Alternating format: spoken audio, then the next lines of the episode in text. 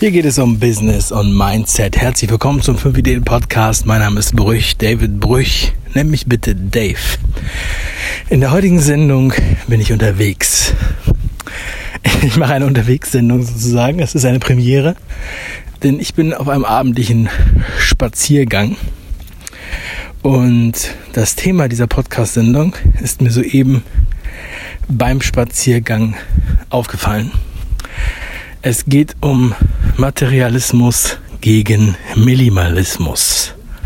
Also bleibt dran.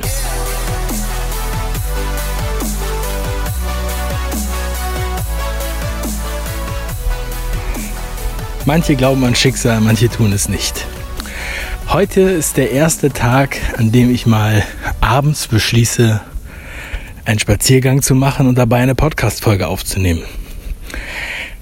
Ich will also gerade äh, losgehen. Da sagt meine Freundin zu mir, ja, dann kannst du ja noch den Sperrmüll rausstellen. Äh, ich sag, ist das dein Ernst? Sperrmüll jetzt? Es ist 10 Uhr abends. Ja, steht auch im Kalender.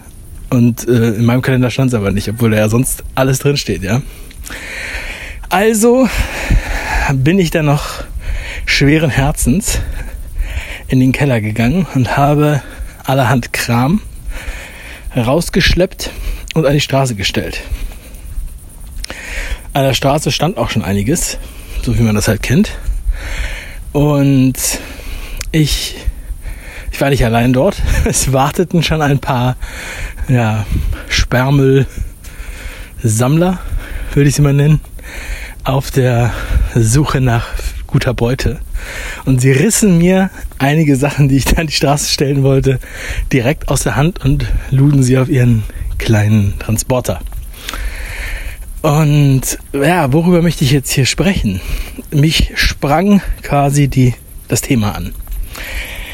Denn du kennst das vielleicht. Uns wird einerseits nachgesagt, wir wären eine materialistische Gesellschaft. Und ich denke mir, das ist in Zügen stimmt das auch. Ähm, wir häufen unheimlich viel Kram an. Und wir häufen halt auch Kram an, den wir gar nicht unbedingt brauchen. Das liegt an verschiedenen Komponenten. Ich habe mich gerade gefragt, wie es kommt, dass ich in einem Haushalt mit vier Personen, ja, wovon zwei kleine Kinder sind, so viele Stühle habe, dass ich heute sieben Stühle an die Straße gestellt habe, wovon vier massive Holzstühle waren und drei waren so Plastikgartenstühle und ich habe noch mindestens vier Klappstühle im Keller. Alleine das und dann halt noch anderer Kram, der teilweise schon ja Jahre im Keller steht, den man von Umzug zu Umzug unangetastet im Keller verweilen lässt. Das kennst du vielleicht auch. Also ich kenne auf jeden Fall viele Leute, bei denen das auch so ist. Woran liegt das? Ja, wir kaufen, wir kaufen teilweise Möbel oder ja, irgendwelche anderen Dinge, die wir scheinbar brauchen, die wir dann selten benutzen und dann ewig einmotten. Das liegt vielleicht daran, dass die Sachen besonders billig waren und man sagt, ach komm, das nehme ich einfach mal mit. Und am Ende des Tages hat man dann den ganzen Dachboden und den ganzen Keller voll mit Sachen, die man mal eben kurz mitgenommen hat. Ähm, ich habe da schon mal so einen Spruch mit meinem Vater äh, gebracht, der auch wirklich allerhand Kram hat. Und bei seinem Umzug habe ich damals immer gesagt, ach komm, behalt das doch, das nimmt doch kaum Platz weg. und dann hat man auf einmal alles voll mit Kram. Wir haben natürlich auch Möbel, die, ähm, also wenn man jetzt günstige Möbel kauft, Stichwort Ikea, ohne dass das jetzt hier eine Werbung ist. Ja, manche regen sich ja jetzt heutzutage auf, wenn ja einmal einer Ikea sagt, das wäre gleich eine Werbung. Aber ich denke mir, da weiß jeder gleich, was ich meine. So Pressspanmöbel, die man eigentlich nur für eine, ja, eine Wohnung oder also für ein Leben kauft, nicht zum Umziehen. So, die sind dann halt relativ günstig, aber das ist halt auch nichts, was die Zeit überdauert. Und sowas kann man auch immer schlecht verkaufen wieder. Ne? Also man, keiner will das haben. Also die wenigsten wollen alte Ikea-Schränke haben. Und wenn, dann kriegst du halt so wenig Geld dafür, dass sich das gar nicht lohnt. Das kaufst du, schmeißt es dann wieder weg, wenn du umziehst spätestens. Oder zum Verschenken kannst du es noch reinstellen. Und ähm, ich äh, bin ein großer Freund von alten Möbeln, von Antiquitäten meine ich jetzt damit. Ähm, ich habe seit Jahren, seit sehr vielen Jahren, seit über zehn Jahren, habe ich einen alten, antiquierten Schreibtisch mit so Porzellangriffen. Äh, sehr, sehr schwer, sehr massiv, dicke Schubladen. So ein richtiges Handwerksstück ist das. Und dazu habe ich auch noch den passenden ähm, ja, Schrank mit Bücherregal. Äh, es ist beides aus einer, also alles aus, einer, aus einem Guss sozusagen. Und dann habe ich noch so alte Kommoden und alte, einen alten Kleiderschrank. Und ich finde, das hat einfach total Charakter. Ne? Massivholz, unheimlich schwer natürlich. Mittlerweile auch gut abgerockt, weil natürlich ist das so ein bisschen abgegriffen und dann hier und da kaputte Ecken. Aber trotzdem würde ich die immer wieder versuchen mitzunehmen bei jedem Umzug, weil die einfach so eine Geschichte haben. Ich weiß nicht, wie alt die sind, aber sowas, ja, da finde ich, hat das hat irgendwie, das hat irgendwie einen Wert und hat auch Geschichte. Ich habe dazu auch den passenden Schreibtischstuhl, das ist ein massiver Holzstuhl mit abgewetzten Lehnen und ich stelle mir immer vor, seitdem ich den habe, es wurde mir immer mal geschenkt, weil sich es rumgesprochen hat, dass ich auf solche alten Möbel stehe.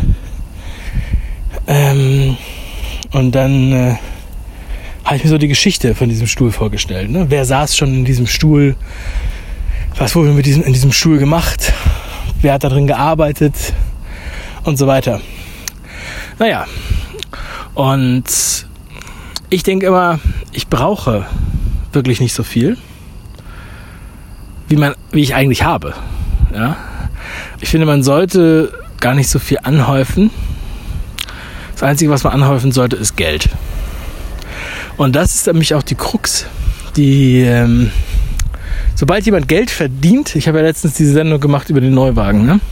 sobald jemand Geld verdient, kommt man gleich in die Falle und denkt, man müsste das Geld auch ausgeben. Ich kann mich noch daran erinnern, als 2002 der Euro eingeführt wurde, also als er ausgegeben, also ausgegeben wurde und man konnte dann damit bezahlen. Ich war gerade in Berlin. Ich habe direkt mit den ersten Euros, die ich mir abgeholt habe vom Automaten, habe ich mir einen Pullover gekauft für 50 Euro oder so. Und dann war das Geld weg. Oder es war fast weg. Und auf einmal hat es mir wehgetan, dass das Geld weg war. Ne? Und so ist das. Du verdienst Geld und denkst, ja, ich muss es jetzt ausgeben. Und dann gibst du es aus, vielleicht leichtfertig oder vielleicht für irgendein scheinbares Schnäppchen und das dann irgendwann in deinem Keller landet. Und es macht dich nicht wohlhabend, wenn du dein Geld ausgibst. Und vor allem, wenn du dein Geld ausgibst für solche Sachen, die gar nicht lange halten. Ist auch ein schlechtes Investment, würde ich sagen.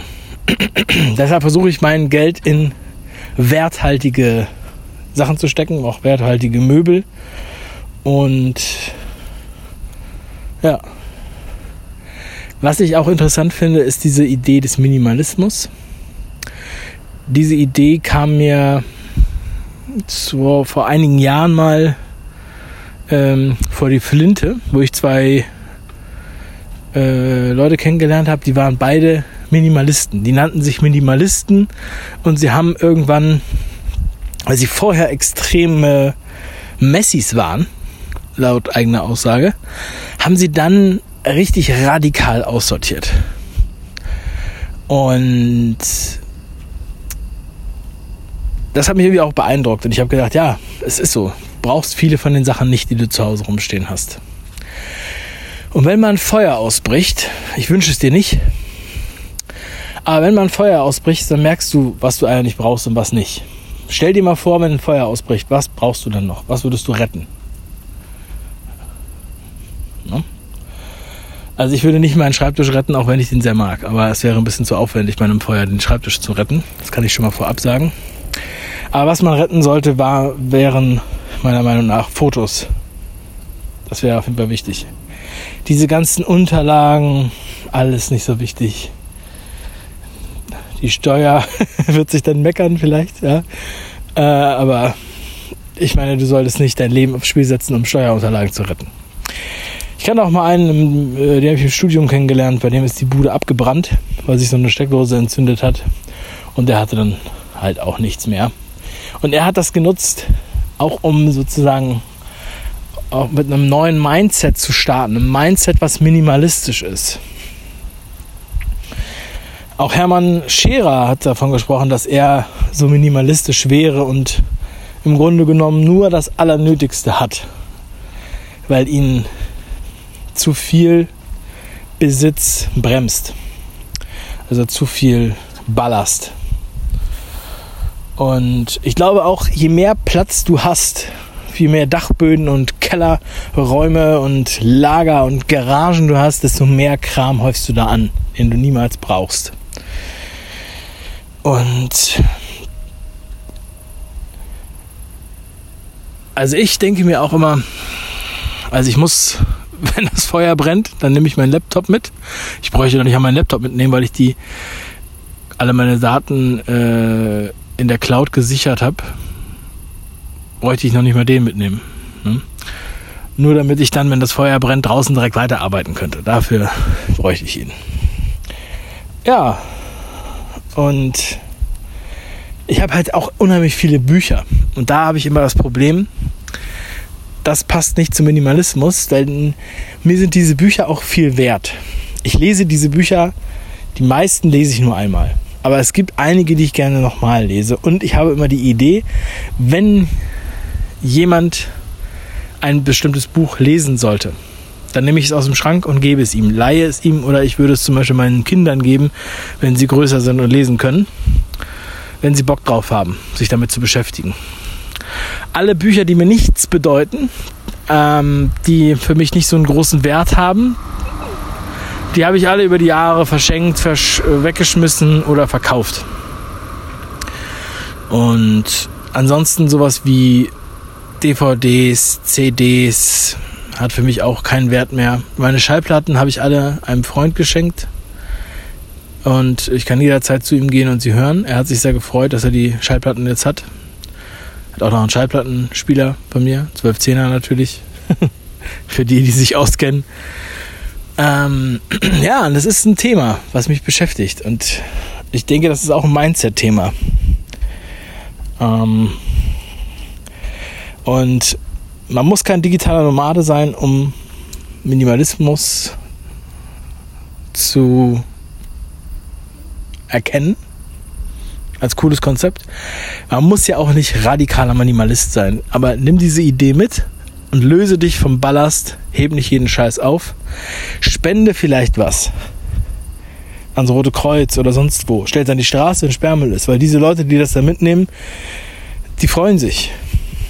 Die brauchen das vielleicht selber oder die verkaufen es weiter oder die bringen es zum Schrotthändler, kriegen dafür ein bisschen Geld. Wenn die darauf Bock haben, sollen die das machen. Ich finde es natürlich ich denke natürlich, die könnten was Geileres machen für das bisschen Geld, was sie da bekommen.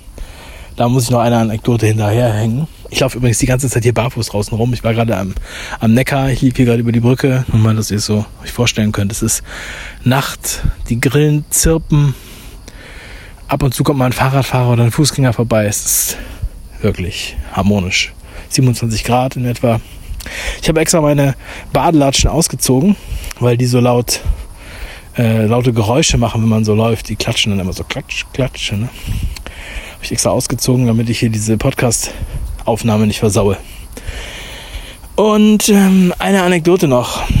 Als meine Großeltern, als sie alt wurden, haben die, sind die aus ihrem Haus ausgezogen und sie haben sich deutlich verkleinert. Also sie hatten eine Wohnung und ein Haus, haben sich deutlich verkleinert und dann hatten die halt unheimlich viel Kram natürlich, was sich so über Jahre ansammelt. Ganz viel alter Kram, also alte, uralte, kaputte alte Möbel und sowas alles, die man äh, dann nicht mehr unbedingt aufheben musste. Also alles sentimentale Sachen haben wir natürlich aufgehoben. Und dann den Rest haben wir inseriert.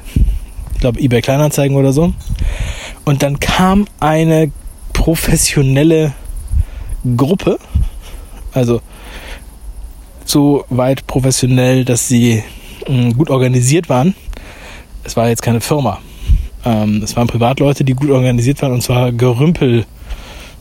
Pff, Sammler, ich weiß es nicht. Wirklich eine interessante Gruppe. Die haben mich sehr an diese Fernsehsendung Die Flodders erinnert. Falls du die kennst. Das gab es irgendwann mal. Das glaube ich, aus Holland oder so. Und da kamen die und haben alles mitgenommen, was da war. Alles. Unglaublich. Die haben alles in ihren kleinen Transporter und Anhänger reingestopft. Und ich habe mich nur gefragt, was machen die damit? Mit diesem ganzen Kram. Was kriegen die davon dafür beim Schrotthändler, dass die das da hinbringen und dass sich das lohnt, dass sie mit acht Personen oder sechs Personen anreisen? Äh, in zwei Autos. Naja, das ist eine verrückte Welt, in der wir leben. Ne? Die einen haben den Keller voll mit Kram und wissen gar nicht wohin damit und ärgern sich, dass es nur zwei Sperrmülltermine im Jahr gibt. Die anderen kommen vorbei und freuen sich, wenn sie da keine Ahnung was alles mitnehmen. Schränke, Besteck, Tassen, Teller, was sie brauchen können, was man mitnehmen kann.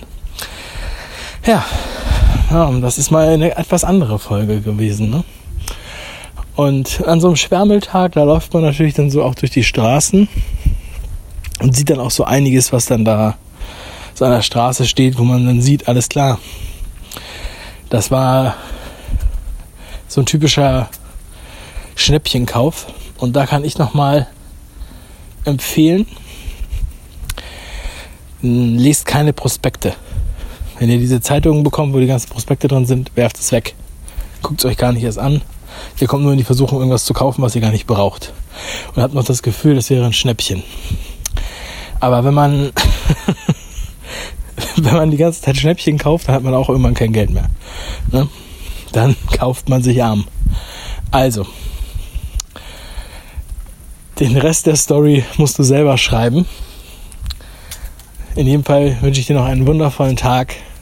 Ich fand es eine ganz lustige Sendung. Toll, dass du mich begleitet hast hier auf meinem Spaziergang. Mach was draus. Bis zum nächsten Mal. Dein Dave.